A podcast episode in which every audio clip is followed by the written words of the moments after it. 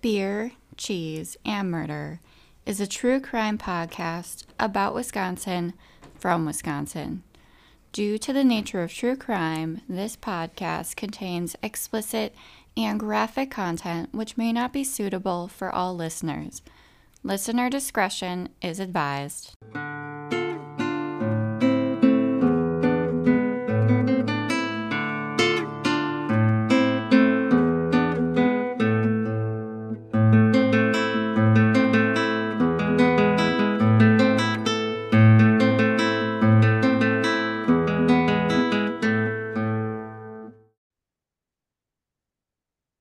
Welcome to Beer, Cheese, and Murder. I'm Erica, and joining me are Bonnie.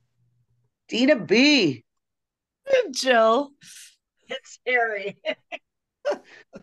Sorry, I had a lot of oomph in my introduction today. No apology necessary. I was going to say you must have a beer in you too. a little bit more than just a um, standard beer. A lot more than a standard beer. Had to start a little over an hour ago. Why don't you tell us about it? yeah, on that note. well, so uh, I went to Ope Brewing, which I love. Um, O-P-E? they're at 67th. I'm No, sorry. That's a relatively new one, right? Yes, uh, it opened at some point last. Actually, it might have been earlier this year, 2022. Um, And OPE as an O-P-E. OPE. Exclamation point. Okay. Um, Ope? love this place.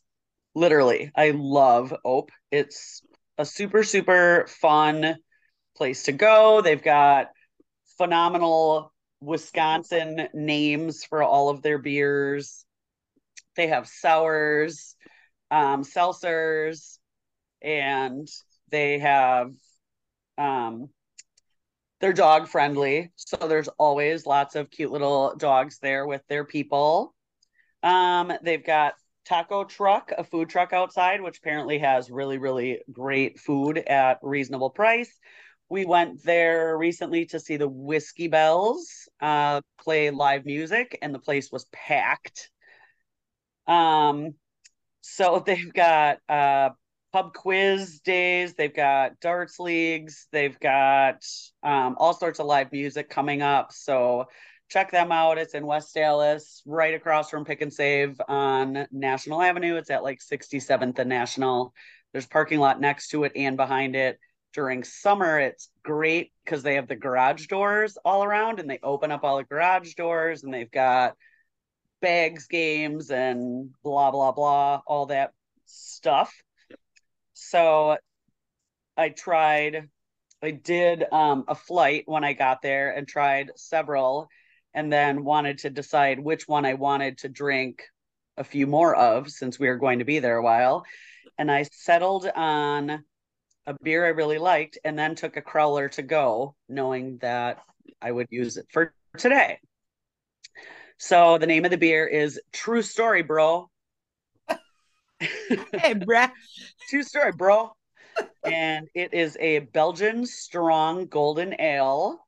It is 7.2% ABV. Um, I ended up getting the 32 ounce crowler to go, and they call it a Oh, crowler, yeah. not a growler, because it's a can, not a glass jar. Yeah. Which is why I have to drink it all at once, which is why I had to start a little just- early. 30 Yeah, that's, you that's a have to. hefty that's a hefty uh beer there dina It's I probably wouldn't- percent, 32 ounces. Um, the thing that surprised me, so it said Belgian strong golden ale, and I almost didn't get it in my flight because I was afraid it was going to be like a really heavy, like strong beer, and it's not. It's really good. It's not a heavy beer at all. It's not like an overpowering flavor. It's just a very smooth. Had a couple of them that night. and with it being Um, 7.2% you would almost expect that it would be a little stronger That it would taste heavier, but it Yeah. does not at all. It's like heavier than a Miller Lite, but Right. not even as heavy as a spotted cow. okay So, Huh. you know, wow but it's very, very good. Um, they've got some really cute names of the beers and the seltzers and the my favorite one at Ope the all their sours are Ope Sorry, O P E, and then S O U R R Y for like sorry. And being a person who is always like, "Oh, sorry," when Sorry. I bump into somebody, I it makes me giggle every time. Um, I did do a, a the blueberry sour when I was there, and it was very good. But I should actually, I actually have to send Erica the video because my friend Kim was with me and videoed me because she couldn't stop laughing every time I took a drink because it was so sour. I would like pucker and my cheeks would squeeze in, and I would like get all like the really sour. And she thought it was the funniest. So she took a video. I'm like, I'll send it to Erica and maybe she can post it on Instagram if she wishes. Your because face. they were dying. Everyone was That like is dying every so time I took a drink of this. It was so sour, but it was very good. So, I can't um, wait to see the pics. So I uh along with that, I just have some uh bacon and cheddar snack sticks because I wasn't very hungry, but I needed a little something.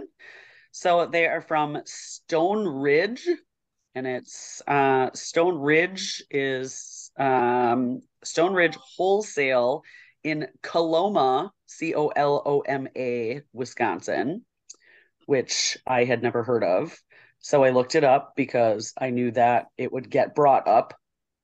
Um, and it's like north on Highway 39, north of Portage, and south of Plainfield, which is where Ed Gein used to live. Hmm, fun. Fun fact. Good reference. Yeah. Good reference. Um, and they've got sausages, beef sticks, cheese bricks, cheese curds, smoked cheese, like uh, mozzarella, string cheese. So all sorts of stuff made right there in Coloma, Wisconsin. Well, I must say, when I saw your picture and I saw the bacon and cheddar, Mhm. That I definitely bought these for Bloody interest. Marys, but I'm gonna eat some and do some in Bloody Marys. so have you tried it? Is- Yeah, I tried it tonight. And are Good. they delicious? Like out of They're this world? delicious. Yeah, I like just because eating it plain with my beer is very good. yeah, because usually it's obviously sausage and cheddar, but the bacon and cheddar that I want to try that. Good stuff. I like it. All right. What about you, Jill? Ah, well, I went to Total Wine last night and picked up several bottles of Wisconsin wines since Erica announced her news uh, last podcast. And I must add, you, I feel like you are radiant tonight, Erica. I feel like you have this glow. I don't know if Must it's be. the lighting. Must be the But- well, whatever. I was thinking that as I before I started while you were talking before, so I had to throw that in there. But all right, so I have a Cedar Creek Christmas blush, and it says American semi-dry blush wine, produced and bottled by Cedar Creek West Prairie du Sac. Wisconsin. Mm-hmm. So, why did I think Cedar Creek Winery was in Cedarburg? Because I did too. But So did I. Because why? There is There did is I. I a did. winery in Cedarburg. there, yeah, there is a Cedar Creek. Yeah. Cedarburg. So I thought it was Cedar Creek. I don't. Is that manufactured at Wollersheim? Because Wollersheim is in Sauk, Sauk City. Maybe. I don't know. I'm. Oh, yeah, Cedar wait, Creek is in Cedarburg. Wait. So now, okay, yes, because now on the back it does say Cedarburg, Wisconsin. Okay. Okay. So maybe it's just bottled. Well, I don't know. Uh, oh, you know what? It's says Cedar Creek West. So maybe they have Cedar Creek, Cedarburg, and then they have a second location in Prairie du Sac. They must. Yeah. That, okay. Now I'm piecing it together. Because the first time I ever went there was with you. Eva, Okay, ages ago. 15 years ago or Yes, something. Uh, we went up for like the Christmas shopping event thing with Yes. Yeah, we girl. used to always go up for that. Yeah, it was great. And I just said this year somebody talked about it, and I'm like, I re- we really should try to do that again sometime. Yeah, We- that we is just a good stopped. idea. We stopped there and did a wine sampling. I ended up bringing a few bottles of wine home. There's really Yeah. delicious wine up there. Just Yeah. talked about it on Tuesday. I had my Christmas party for work. Hmm. Well, so it says Cedar Creek Christmas Blush is a luscious, semi dry wine with flavors reminiscent of kiwi and grapefruit. Wow. Enjoy this wine chilled with festive foods of the season. I don't really Wow. think kiwi when I think Christmas, but No, not at all. Well, maybe green, but grapefruit that's pink, you know, not red and green. I don't know. But anywho, it is pretty sweet. It's sweeter than I thought maybe it was going to be, but I am used to more deep reds. So that could be why it tastes um, sweet, but it is very light and very yummy, which is just the good to know. perfect description for a Right. wine, right? Kayla, if Kayla was here, she would be like, uh, no, no, no, no, no. You'd like, it has How is it on your palate? of Yeah. and if you smell and I don't Yeah. know. Mhm. Got good legs. Jill's like, yeah, it's got yummy. good legs. Yeah, so it is very, very tasty and light. So, but it is sweet. Well, speaking of sweet, so I, um, per the last episode, Oh, were you going to talk about me? all of you guys, you're all so. No. Um, Sorry. no, so obviously announced in the last episode that I am not actually drinking alcohol these days. Um, but there are plenty of non-alcoholic Wisconsin-made beverages, so I'm trying to use this as an opportunity to highlight some of those.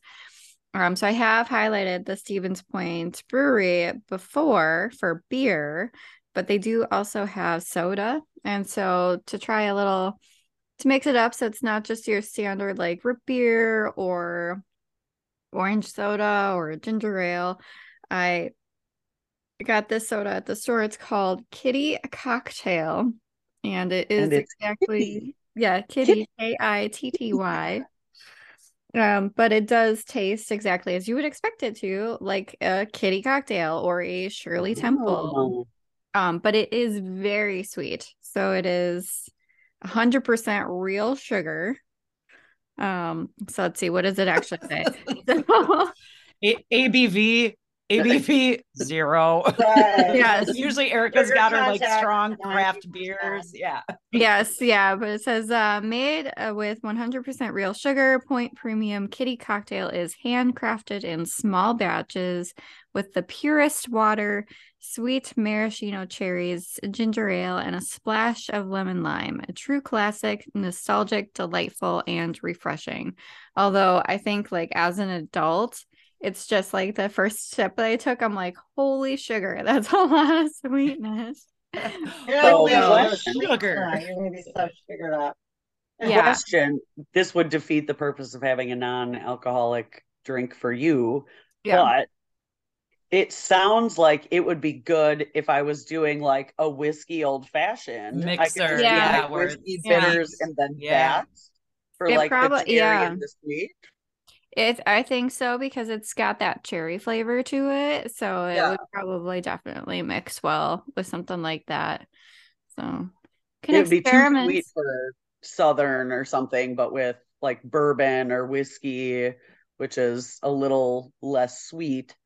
And if you don't put mix in, you just put bitters in, that would be maybe I'll Yeah. maybe check out some point soda Yeah. water. Yeah. So definitely worth some experimentation if you would like to try it in that area. But I will try it. I'll let you know. Yeah. So, and then snack wise, um, so I already ate the sausage and cheese, but I did have some a selection from the Wisconsin Cheeseman. So Sean actually received it as a gift, like a gift box of cheese and sausage from a customer. Um, and so he Kayla made sure he brought it home so that I could have it to highlight on the podcast. Nice. And where's it from? So Wisconsin. Like what Wisconsin, company? Ch- it's Wisconsin Cheeseman. So um, there it's a privately held mail order food gift company. Mail M A operating- I L, not M A L E. Yes, M A I L mail order. Well, no, I'm not ordering from them. I want a M A L E on my doorstep with it. I need a mail order. oh my goodness, I have too many, and I'm gonna add one more. So I think I'm good. But no, so it's a privately held mail order food gift company operating out of Monroe, Wisconsin. And it was established in 1946. And it says the company publishes several catalogs and emails each year to promote its line of over 300 products consisting of Wisconsin cheese, sausage, chocolates, fruit cakes, petite fours, cakes, cookies, fresh fruits, nuts, breads, and assorted food gifts. So this time of year is going to be big for them with everybody sending their Thanks, Swiss packages. Colony. Yeah. Yeah. Yes, yeah, That's what it right. used to be, Swiss Colony. Similar. Yeah. totally. Fruit cakes. No, it that used to cracks be me Swiss up. Colony. It used to be Swiss Oh, it used Yeah, to be. Oh, Yes. but it changed to. huh.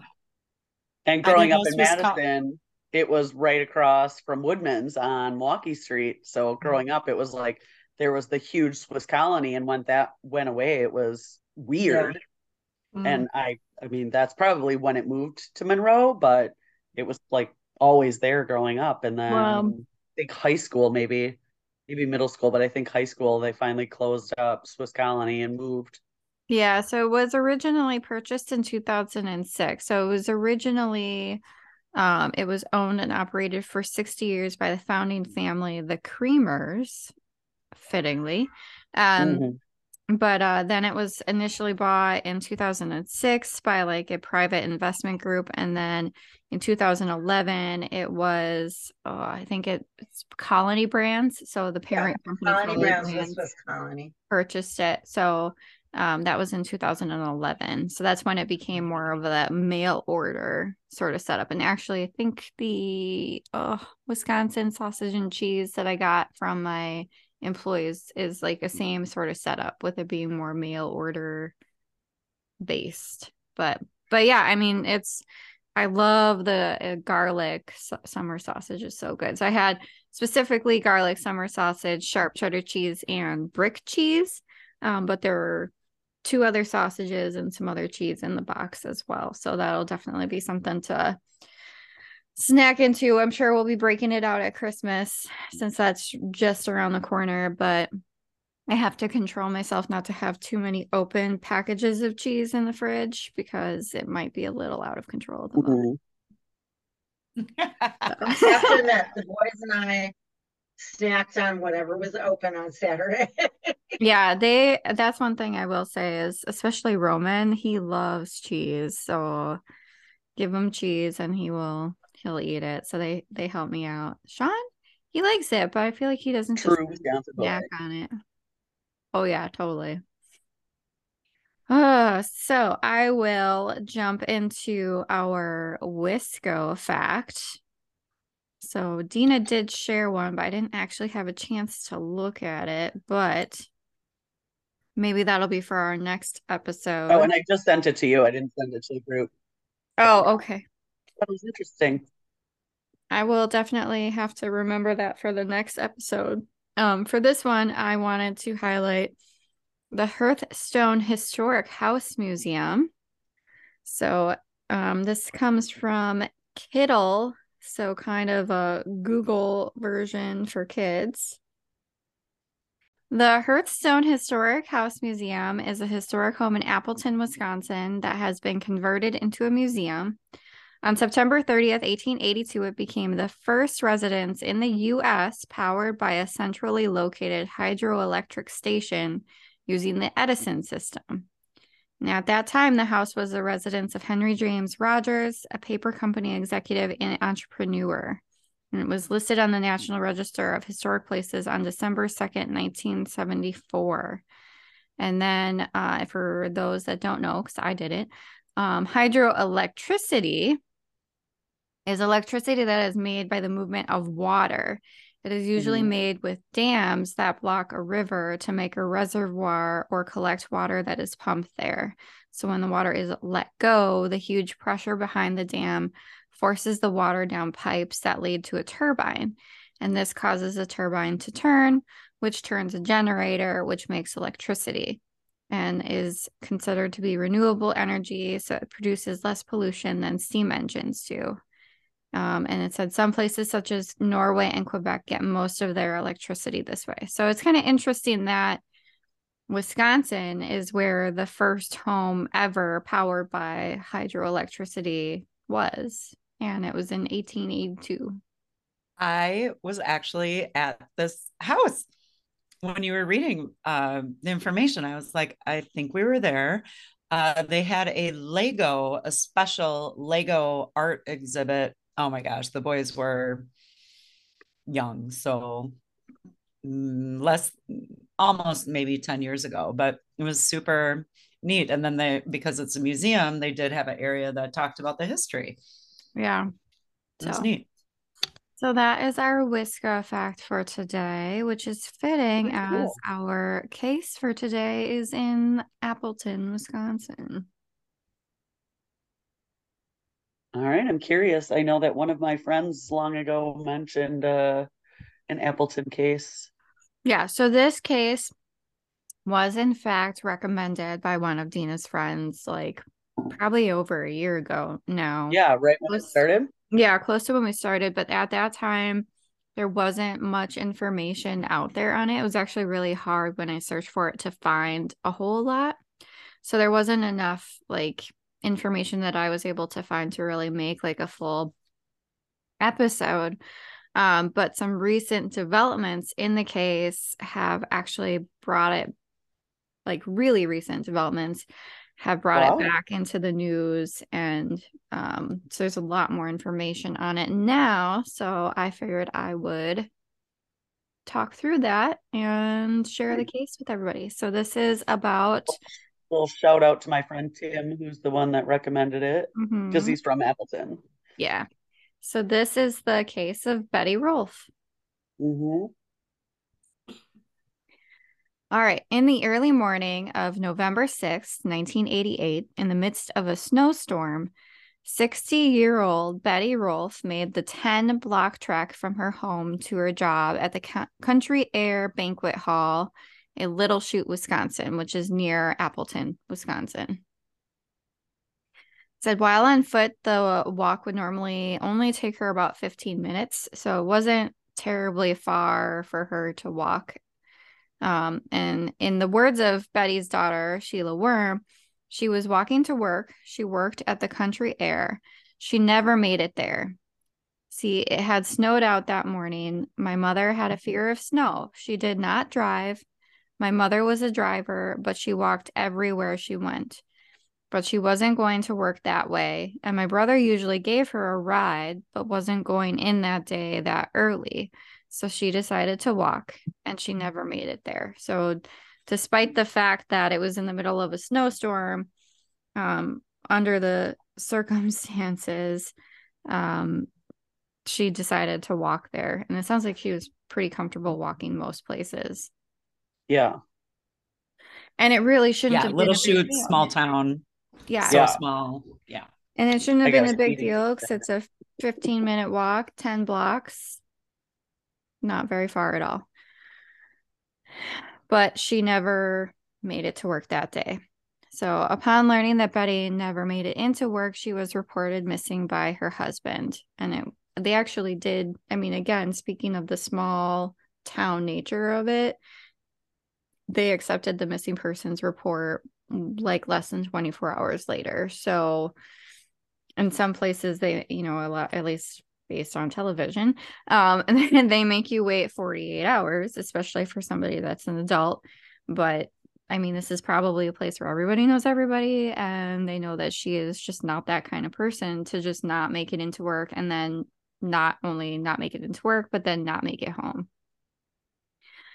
The day after she had left for work and when she disappeared, a police officer working the missing persons case started out basically just walking the route that she would have taken to work. pretty basic stuff, like just starting at the beginning.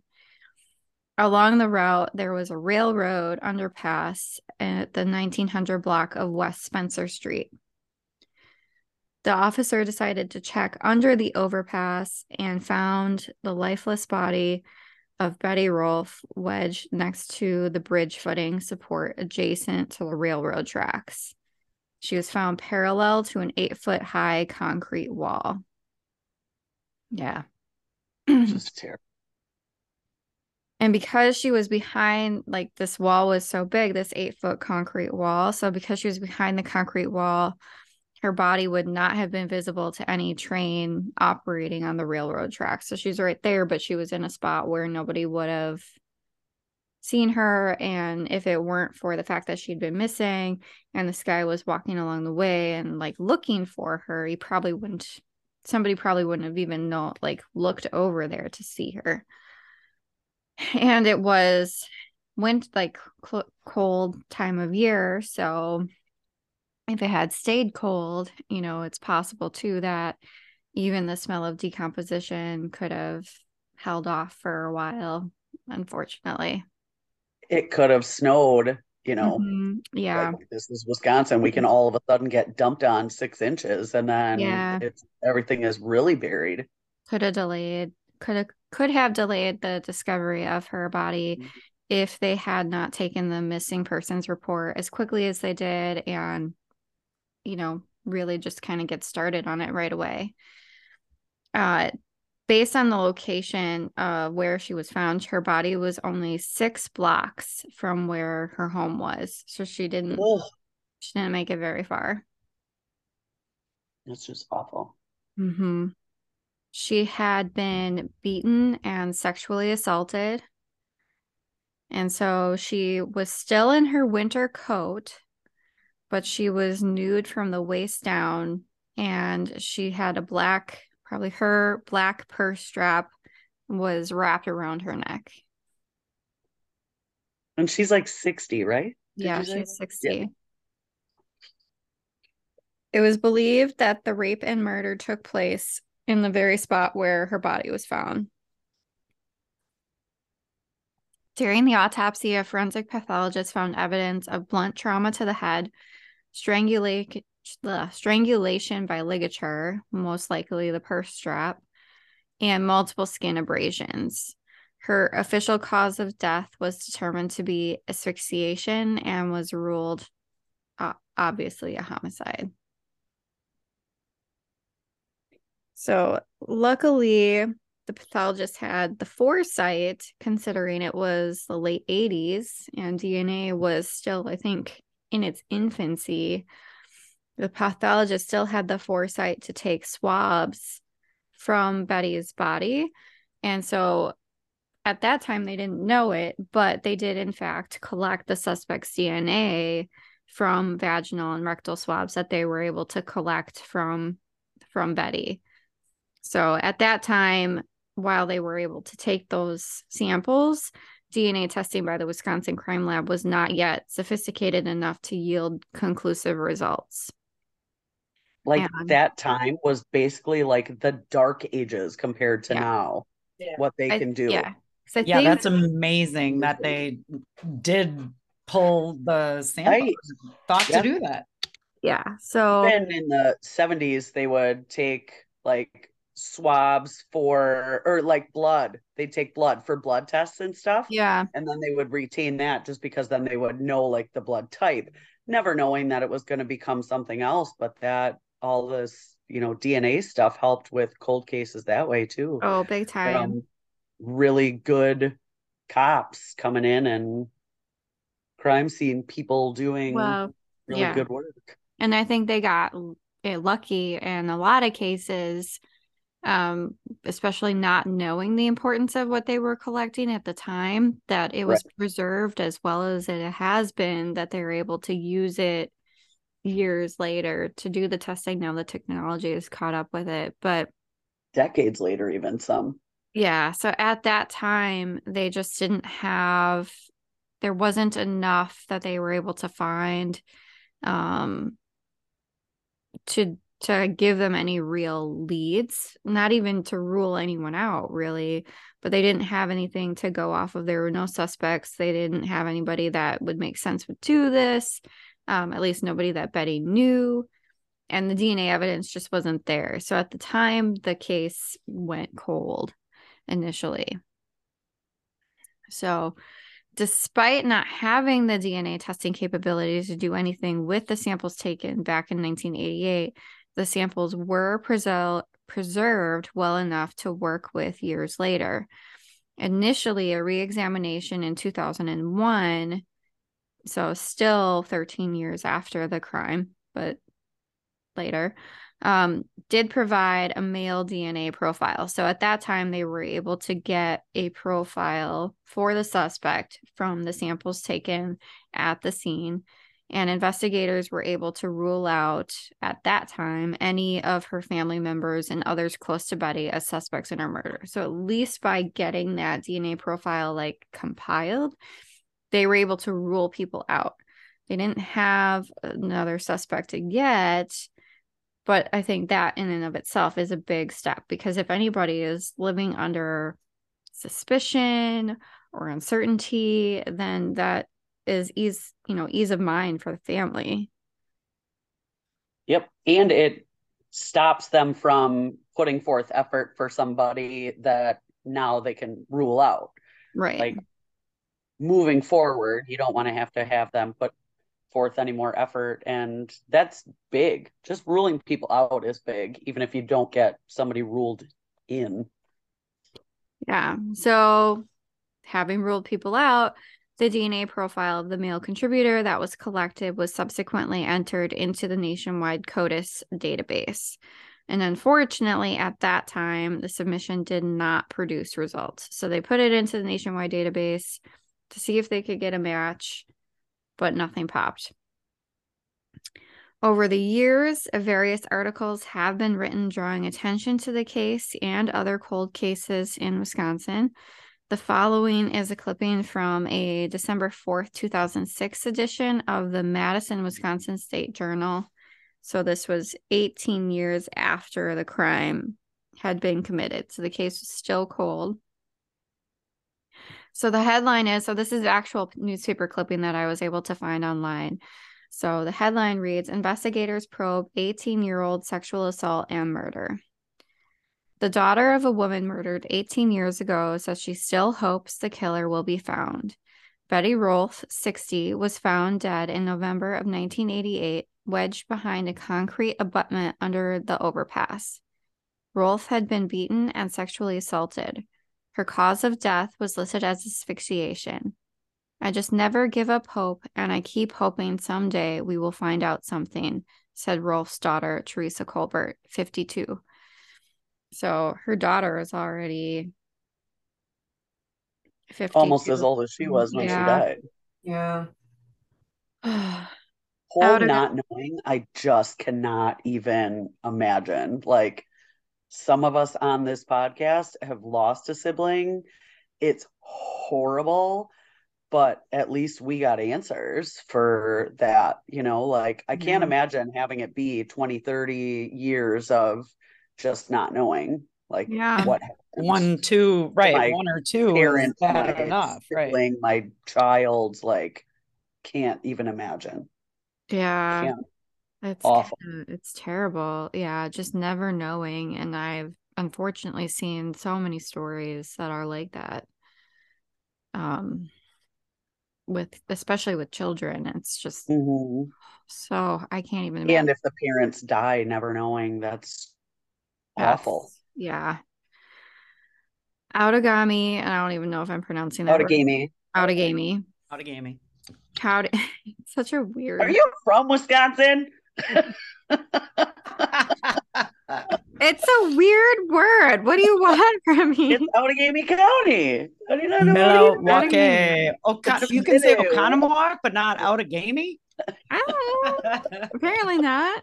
Um, uh, Outagamie County Sheriff Sergeant Gary Shortis said the department hasn't stopped investigating the case. We had about three months starting in January of last year where that was all we worked on and noticed some things we wanted to do with this case, he said. And we interviewed a bunch more people and obtained more DNA samples. Shorta said the second look at the case was helped uh, or has helped.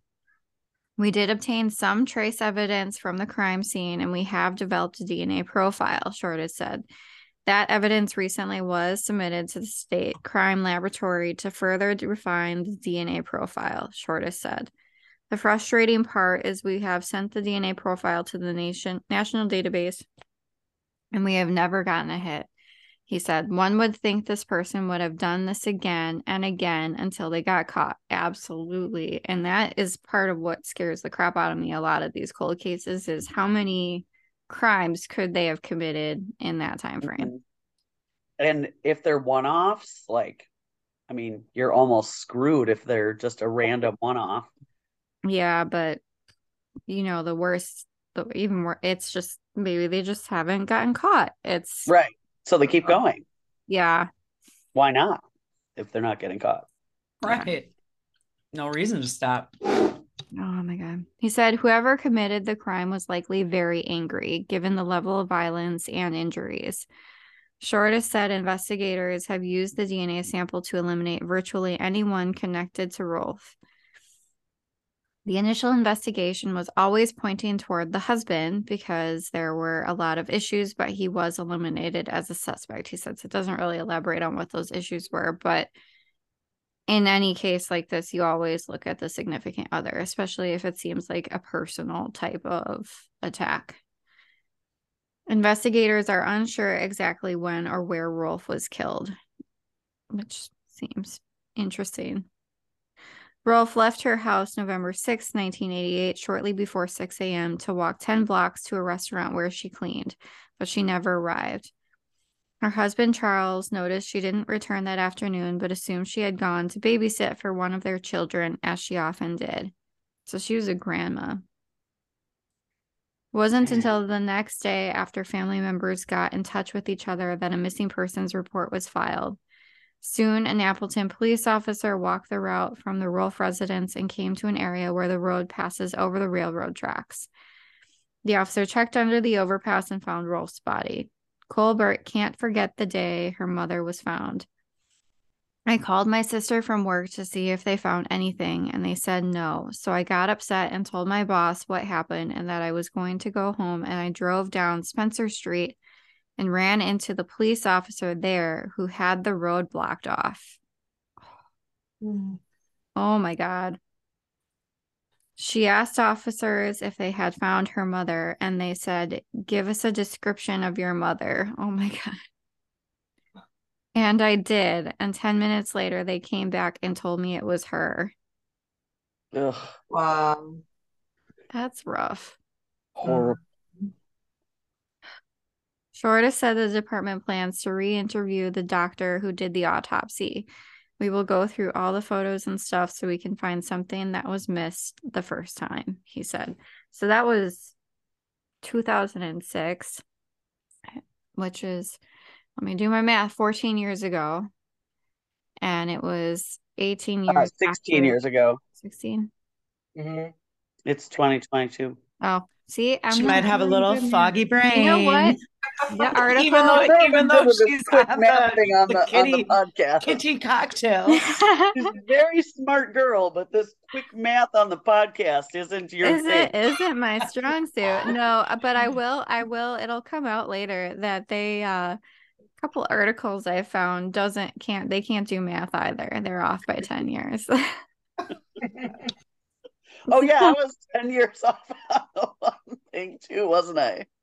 yeah i think we both did that oh but yeah so i mean 18 years after the fact they were further refining the profile resubmitting it to codis and still not getting any hits going out getting more samples from other people still not getting anywhere 16 years ago was cold and it is only recently that we finally got some updates. So, to get there, na- thankfully, even though it's been another 16 years or additional time since then, investigators never gave up and never forgot about Betty. And I think that's something that you're especially going to see in smaller communities. Mm-hmm. On February 26, 2019, investigators started to conduct a familial DNA search to detect and statistically rank a list of potential candidates in the database who may have close biological relatives to the individual who left the DNA evidence. So I think a lot that's kind of right around the time that we usually see a lot of these cases start with the familial DNA matching because it's right after the Golden State Killer case, which was probably more, a lot of them cite that as their, you know, seeing that it was successful in that case as being the inspiration for like, hey, maybe this can help us with our cold case. So it was in 2009 that they started to compile the familial DNA, which I think does take time. So you have to build out that family tree. So eventually, they were able to narrow it down to Washington state native Gene C. Meyer or his brother. His brother was contacted and willingly provided a DNA sample and was actually eliminated, which left Meyer as the prime suspect and likely perpetrator. So that's the one thing you got to be careful with this is they've got the familial DNA, but it, they still need like a solid DNA evidence or, or like sample or connection to him specifically. So they've they're pretty sure they got their guy, but they still have to collect his DNA to compare it to the profile and confirm, in fact, that he is the perpetrator. And this is Washington State, not Washington yeah. County. Right. So this is a different state. Okay. Mm-hmm. So one of the investigators um, in the while they're investigating him uh, after they narrowed it down spoke to a niece of his who told them about a conversation she had with her mother who is Meyer's sister about a family secret involving him. She mm. said her mother told Meyer or told her Meyer phoned and said goodbye and thank you for everything. She stated that she felt that something was bothering her mother after the phone call and that there was something that her mother was mm-hmm. not telling her regarding the call from him. Her mother told her, I have a secret. I have a secret and it's going to go in my grave. Yikes. So it seems that he may have confided in his sister potentially at least enough that his niece was suspicious when the investigators were interviewing family members and trying to figure out um you know what his history was and if he you know very well could have done this crime. Investigators started looking into his criminal history and they did see that he had a few contacts with Appleton police in the late 1980s so he's in 2022, 2019, he is living in Washington state, but they did find that he did have some criminal history in Wisconsin, specifically in the Appleton area in the late 1980s, which is right in that range for when the crime was committed. They also discovered that he had resided in Valders, Wisconsin, which is about 40 miles east of Appleton during the time of the crime. So that would seem like it was a little ways out of the way.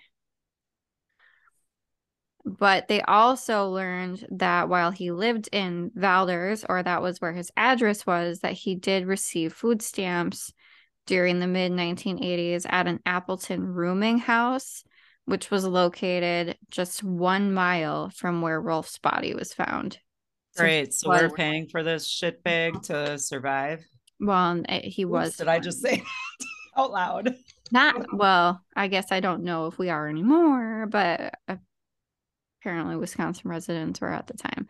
But right, yeah, that's what I'm. So, but this is crucial information because it not only puts him in Wisconsin, in Appleton, it puts him really in close proximity to where the crime occurred. So this is just more and more evidence to back up the theory that he is, in fact, the one that did it based upon the familial DNA and narrowing it down through the tree. So they still need that solid connection, which would be his DNA being compared to the DNA sample from the crime. So local investigators contacted the FBI to conduct surveillance on Meyer. On November 21st, 2022, so very recently, FBI agents contacted local investigators to report that they had obtained DNA swabs from the door handle of Meyer's truck. The swabs were then sent to the Wisconsin Crime Lab for analysis. The crime lab was able to determine or obtain a DNA profile from the swabs and then compare it to the swabs from the Rolfe murder. Official wording in the criminal complaint against Gene Meyer states the DNA profile from the swabbing of the defendant's truck matched the DNA profile of the sperm found on the vaginal swabs, which were obtained during the autopsy of the murdered victim. The likelihood ratio statistic calculated for this comparison is greater than one quadrillion. Yeah. Good. So We're nail in the coffin. So DNA wins again, and oh. familial DNA is pretty amazing. All right. So this is where this is a very recent development because as we are recording, it is December 15th. So on December 7th of 2022, 66 year old Gene C. Meyer was arrested and charged with the first degree murder and first degree sexual assault of Betty Rolfe, along with use of a dangerous weapon. Didn't find a whole lot of information in regards to that, but it may um, pertain to how she was beaten. The Outagamie County Sheriff's Office, FBI, and Pierce County Sheriff's Office in Washington teamed up to arrest Meyer. He's being held at a jail in Tacoma on a $2 million bond, awaiting extradition to Wisconsin. Jill's got to be happy with this. She hates the unsolved ones, and after a lot of years, they finally solved it. Yeah. I was gonna stuff. comment on that at the beginning. Like, I hope this means a cold case was solved. mhm. So it took investigators and advancements in DNA technology 34 years to achieve justice. Um, Meyer would have been in. Okay, so this is where the articles that I read were wrong and don't know how to do math because they said he would have been 22 years old at the time he committed the crime, but he is 66 now. And I uh, was born in 1988, and I can tell you I am not 44 years old. So- Meyer would have been 32 years old at the time that he committed the crime. I saw that in two different articles. And I was like, okay, one of them's copying the other one. yeah, exactly. No fact checking here. uh, while Betty's Beer, cheese, and murder catches it. Right? only because we've made the same mistake. well, you don't have to say that. wow. We're smarter than all the news outlets. Yes. Come to Well- us for all the information you need from now on, people. Here we are. I'll just have to be like, we'll well, find sure. the non-factual items. well, it's easy because I was born in 88 and I'm like, I know how old I am. So It stresses me out that you're born in 1980. Because, like, when Jill graduated in 89, I graduated in 89. Graduated. Like, that's oh my weird. Gosh. Don't point that out on the national broadcasting. I mean international. oh man. But yeah, Oh, so uh, but it is really awesome to see these stories. I love seeing these stories. I mean, obviously it's terrible that the crime was committed, but especially just getting that closure for Mhm. the family, her daughters now. I mean, And getting that fucker in jail where he should be. Yeah. yeah. So absolutely. Yeah, I'd rather be paying for him in jail than paying for him on food stamps. Yeah, Right, right. for real. While Betty's family is relieved and thankful to finally have an answer to a mystery that has haunted their family for decades, there are still unanswered questions. Why? That's the biggest one. Why? Yeah. Why? Right. This poor woman is walking to work at six in the morning. Yeah. And she's 60. It's not like Yeah. she's During a snowstorm. that he Yeah. like couldn't Right. like get over Right. or something. And it, And it's she six in the morning. Yeah. Like who And would ever think this would from home. happen? Yeah. It's not like it was 11 at night or bar time. I mean, I don't know. Not that that In the it middle, okay, and it was in the middle of a snowstorm too. Like it wasn't Right, so even why good would weather. yeah. It's just so they're actually random, so random. Like they were unacquainted, they didn't know each other. That's how it goes unsolved for so long. A really bad chance encounter. Yeah. Mhm. Even if Meyer provides an answer to that question, I doubt personally that it will bring any comfort to Betty's family. The reasons of a killer are hardly reasonable. So, Yeah. I mean, as much as it would be good to have the like him to say, well, why did you do it? It's never going to, I think, make you feel any better to know why. well, and not that it ever would. I mean, Well, because it's like is it's there like really there- a, an acceptable reason for killing no, someone? there there isn't. innocent person? There's There's never none. there's never an acceptable reason, but in some cases, like it could just be like, well, I just I just wanted to, or it, you know, or like you know, They wronged me in some way. yeah, it, it it just it's never going to be a satisfactory answer for somebody who has lost a loved one. So I think the best that you can get out of this type of situation is for the person to be identified and brought to justice. Mhm. Um, but you know, if they do still hope to have their questions answered, you know, they, they may still hope for that, even if they realize that it won't bring them the comfort that they want. They do at least continue to remember Betty and keep her memory alive. According to Sheila Warren, Betty's daughter, she was a beautiful lady, good cook, great artist. She was a mom. She was a beautiful soul. Betty was an avid baker. Her homemade bread, rolls, pies, and noodles were the envy of the neighborhood. And Betty's granddaughter, Sue uh, Cernka, added that she was the sweetest person you could ever imagine. She had a heart of gold. I mean, she got up and walked her ass to work in winter at, you know, before six in the morning, a.m. a Like that's- snowstorm. Yeah. And Yeah. then after that, went to go babysit her grandchildren. Yeah. Right. Yeah. Took care of people, looked out for other people before herself. Unfortunate. Yeah. Very small town Wisconsin. Yeah.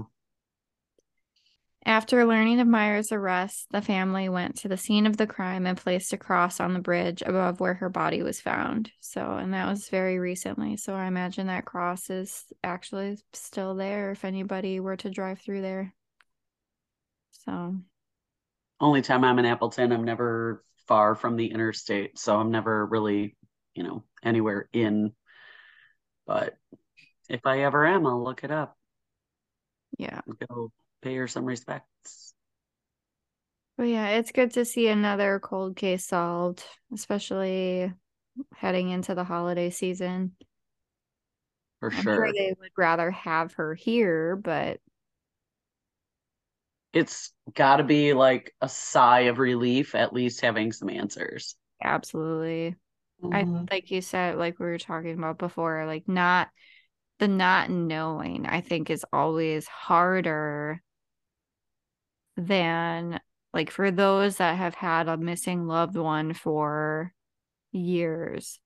You know, Mhm. they're already essentially mourning the loss of that person, but they don't know. And it's that tiny glimmer of hope that keeps them holding on that it, but it just eats eats at you you can't eat you can't sleep you can't rest like how do you keep living with And then it goes on for something like this? decades. yeah you Yeah. know so it's actually more of a relief almost to find out that their loved one is in fact gone like to know to at least have the answer because it, you can then move on to the next phase of the grieving process but Even like just waiting on labs from the Wisconsin um, crime lab, yeah everything it takes six weeks to 12 weeks.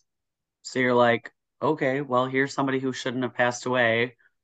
We don't know what happened. And then you got to wait three months to find out, even like on somebody that wasn't murdered, that, you know, that's hard enough. I can't imagine waiting longer than that because just Yeah. that part of it is awful.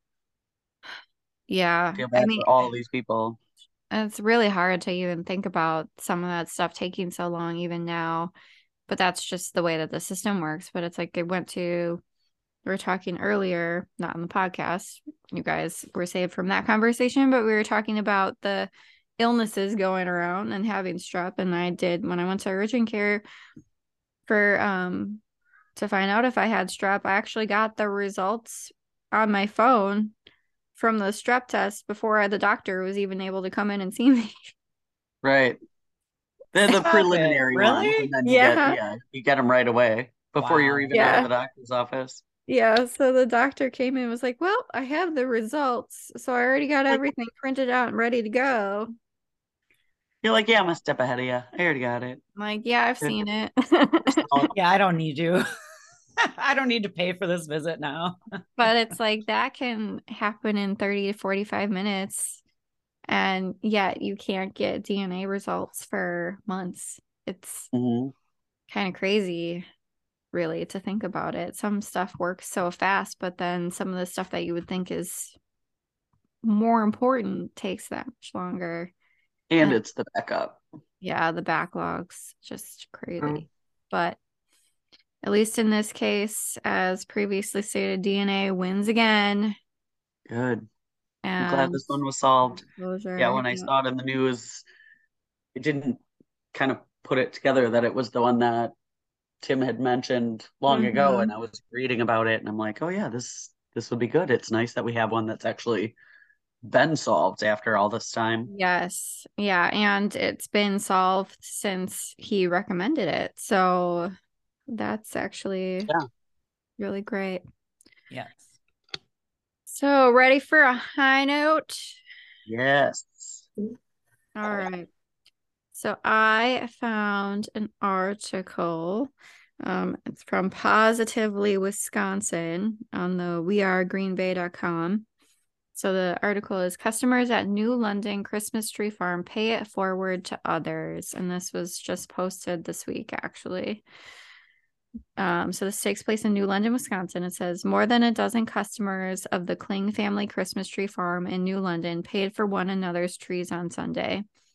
Owners say it started with one woman who not only paid $50 for her tree, but another $50 for the customer behind her. Aw. hmm And I mean, these days, $50 for a tree, that's, I mean, it's not cheap. Cheap. Well, I feel like that is on the That cheaper is cheap. side, but yeah. Well, Yeah. But still, fifty dollars is not cheap. now. yeah. But fifty dollars for somebody to spend for somebody Right. For a stranger. not Yeah, yeah. Yeah. Yeah. Property. Whim. Yeah. Property owner Terry Murphy says it's a beautiful Christmas thing to do to help somebody, a stranger, and just say we're paying for that next person's tree. Um, da, da, da. I love that. I'd rather have somebody. I mean, That's so sweet. not that I mean people choose what they do for people, but I'd rather if somebody is going to pay it forward, I'd rather have somebody do that for a family that may really be in need than somebody that's at Starbucks. Because if you're at Starbucks, you're not in need in the first place. Like Yes. you don't buy is- six dollar coffee when you're in need, but you need to have a Christmas tree for your kids, kind of situation. You know. Yeah. yeah so i mean it's just a fun i mean especially when it continues to like go and people keep doing it and, Mhm. i mean yeah it's so just a reminder it's the holiday season obviously you don't have to save it just for the holiday season but it's time the season of giving i'm trying to explain to my four year old that christmas first and foremost is about spending time with family but then too that Mhm. the present side of it isn't about so much getting presents it's about the giving of presents to others and um i tell my favorite Presence. P R E S E N C E. Right. Yes. He opened my presents last year. yes but i i my favorite part about like, obviously i do like getting gifts but my actual favorite part is the giving of gifts because i put so much thought into what i get people that i like I do want to see their reaction to it so it's Oh, I can but- so relate Yeah. to that. I'm Yeah. that way too. I love the I love the reaction.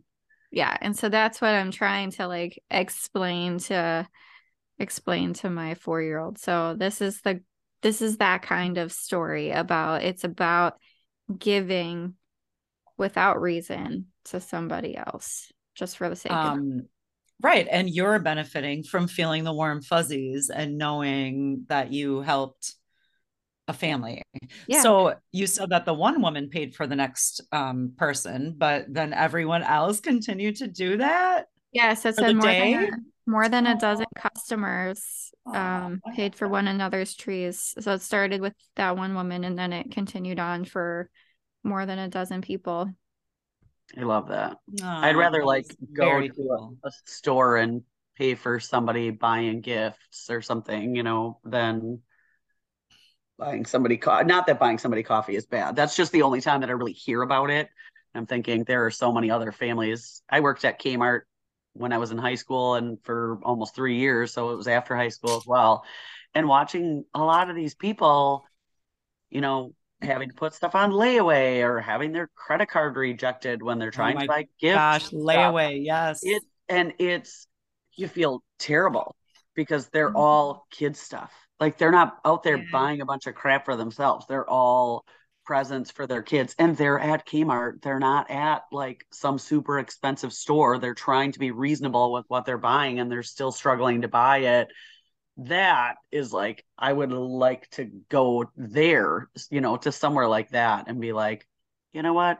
Let me get this for you. Because sometimes it is only 60 bucks and somebody doesn't have the 60 bucks. Yeah. Um, I'm I'm going to share a story. made it worse I'm going to share a story that I'm really embarrassed about, but it's in the same note. Um, and this was years ago, and I'm going to claim that I was in a mom fog or a whatever, sleep deprived, not thinking straight, whatever. But I'm at the grocery store, and a woman in front of me is checking out, and she's conscious about what she puts on the conveyor belt first, you know, like fruits, veggies, milk, and then like right. And then the not so maybe necessities which it's not like she even had stuff like that were later. And she kept asking the person like oh can you total it up? Can you total it up? And i'm unloading my you know huge cartload of groceries and not quite paying attention. But the woman gets out her um uh what the food stamps or whatever the the card now whatever it is. And the cashier had to say something about like you're over that or whatever. And the lady was so like understanding and just like okay um take this off take that off. And she's like taking bananas off. And i'm like kind of half watching this happen but it's not registering with me.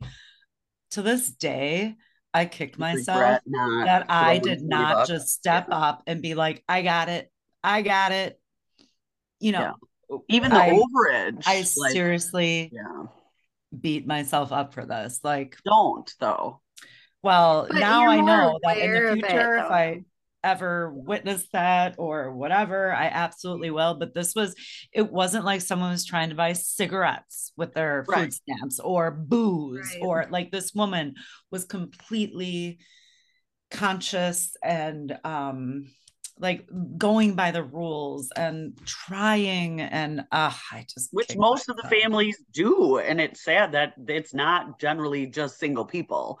It's people Right. with families that are trying to get food on the table and it's even harder with holidays because they're trying to spend some of their money getting gifts for their kids because how do you explain to a child that you were good all year but sorry santa didn't come? Like that's not fair and it's not people in general you know. I did food service um, at st john's church downtown. They gave free meals in the afternoon and we would go and volunteer. All these people had jobs. Most of them had two jobs. Some of them had three jobs. They That would go there and, and get they would get no in the afternoon they would go and get one free meal for themselves because they said this is the meal that i get and everything else that i have goes close to to my, family. so they would take their one meal and i'm like these aren't people that aren't working. These aren't people that aren't wow. earning money or trying to earn money or making a living. And yeah and around the holidays Well- it's even worse. So and sorry because you're talking about the season of giving and whatnot christmas coming up um uh bennett's basketball team uh we've sponsored a family through the children's hospital uh, uh, the team has um a couple times. And this year i was reading about the family and i was moved to tears because it's um a single mom because and she has twin boys yeah. who are nine years old and a 16 year old daughter and a 15 year old daughter okay and i want to and the twins have major health issues i don't i don't remember what it was if they were born premature or what it is there's no dad in the picture because the marriage didn't survive the stress or what have you but when i looked at the um sizes of the nine year old twin boys. Okay. Bennett is 12 and these were nine year olds. And I'm, I have tons of clothes that we donate from Bennett. So I'm thinking, oh my gosh, I can donate like all of his clothes. I can give them to these boys. They're going to love it. The nine year olds are in five T's. Oh my God. so malnutrition Yes. oh my god. No, no, no, not No, necessarily malnutrition, oh. but their health issues. Yeah, I mean, their health issues they're tiny yes so it was just like five T. shit Yeah. a five five size five pants and five t-shirts so bennett and i went to the store last night and bought a bunch of clothes because obviously bennett's hand-me-downs from a couple of years ago are more like um later on for them yeah like size small and you know youth or a size 10 12 in youth not a toddler size i i mean i just read that and it just uh, resonated with me yeah my girlfriends and i i think we sponsored seven families this year Aww. through what organization do you do Um, my friend Carrie does it. She takes care of everything. She gets the list of the families, gets the information about the kids, and then they do all the shopping. I just donate. Everybody donates. And they had so much money left over that they tried to sponsor more kids.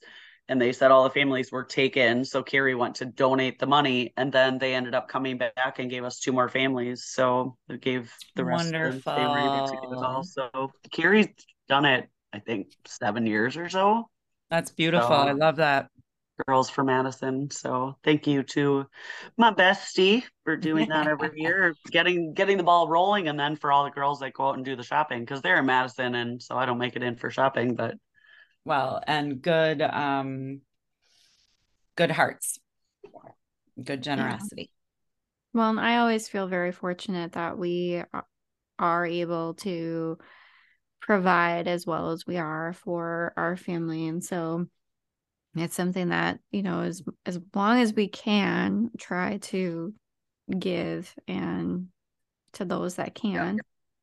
And I hope as you know, as my boys get older, that's one of my biggest things that I worry about. I don't want to say I worry about, but that I'm conscious of is making sure that they don't take for granted the the fortune and things that they are able to have growing up and that they realize that there are a lot of other people that aren't as fortunate um, so that hopefully they have the same you know or the the what is the gratitude and also generosity. appreciation yeah, Yeah, appreciation, They, they appreciate what they have. empathy empathy hmm And, you know, that they continue to work hard and that if they do well, that they also, pay it forward yeah. Pass it on yep. Um yeah so i wanted bennett obviously involved in this and i said bennett you know it's for your team and i would really want you to come with me because even though these boys are nine years old and you know this is just a couple years younger than you i said do you know what size clothes you wear? You know yeah. And i said they're in five t's you know so i just need your help that i don't pick out something too cutesy you know like oh, Yeah. oh that's so cute it's like they're nine you know they're not Yeah. going to want to wear whatever whatever so Especially i because mean if they're little, they don't want to look cute. right They want to look right like toys. Right but if you're looking at you know i i haven't shopped for a toddler in Yeah. 10 years you know whatever so i'd probably be like oh this is so adorable um so i just made sure like "Mm, you need to come with me and make sure you know weigh in on what you think is cool you know they're nine years old so Yeah. That's my little segue I know this will come out after Christmas, but that's our all little that's our all little yes uh-huh. tis the season so that I'm sure that giving yeah. most of the listeners feel the same way. I think that anybody that has anything, you got to be thankful, especially now with all this pandemic stuff over the last oh gosh, couple yeah. of years. Well, and It pay if- it forward So many things. if you can pay it Yeah. forward Even a little bit to people right extra extra tips, throw, you know, extra money at the Santa jar when they're out ringing the bell and all that stuff. I just did that the other night at uh, the grocery store. haven't seen one yet. No, and it was actually a person standing there ringing. And then there was like a little, and they had the um traditional red. Thing where you could, yes, the red kettle where you could slide your money in. But then up on top, They because credit they cards. evolved, yes, they had the things where tap here for Mm-hmm. I don't know if it was ten kinda dollars, had to. whatever it was. Yeah. a lot of times that you know even if to. you wanted to right give if you don't have not cash on you you yeah know? so i pulled out some money and i said so i can still like i can still like really give cash in here and uh, she said yes and then she said but you wouldn't believe how many people are coming back and doing the card and i said hey whatever works yeah yeah Generally, I would say like I already donated online because if I see them, usually I do, you know, every time a charity event comes up, I donate online already. I'm like, well, I already gave like 50 bucks. I don't have $2 cash to give you now. Like, so I like that they do the credit card. yeah and that's so smart of them to know that not everyone carries cash these days yeah I certainly don't.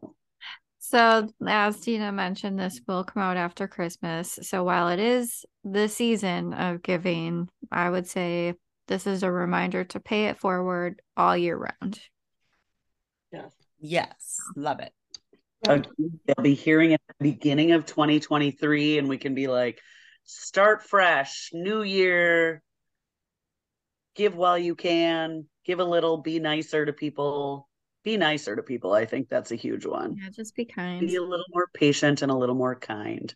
yes Yeah. That's all right. Well, next year we'll kill them with kindness. You bet.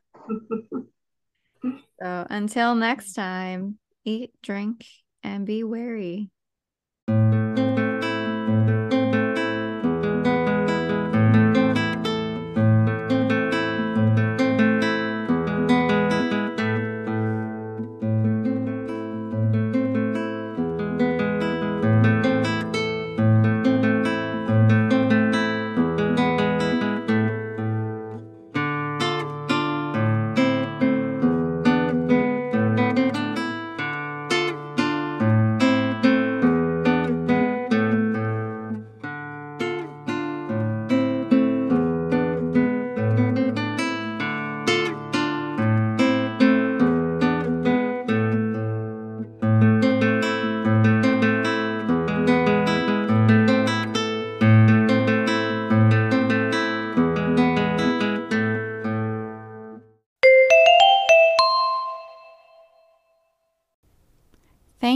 For listening to Beer, Cheese, and Murder.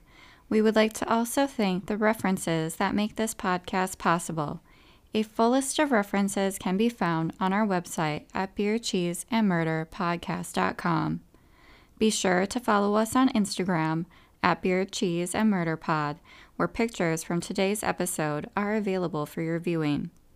If you would like to share your feedback with Scofax, case suggestions, stories, or just whatever, please email us at contact at beercheeseandmurderpodcast.com. Don't forget to tell your friends, but most importantly, until next time, eat, drink, and be wary.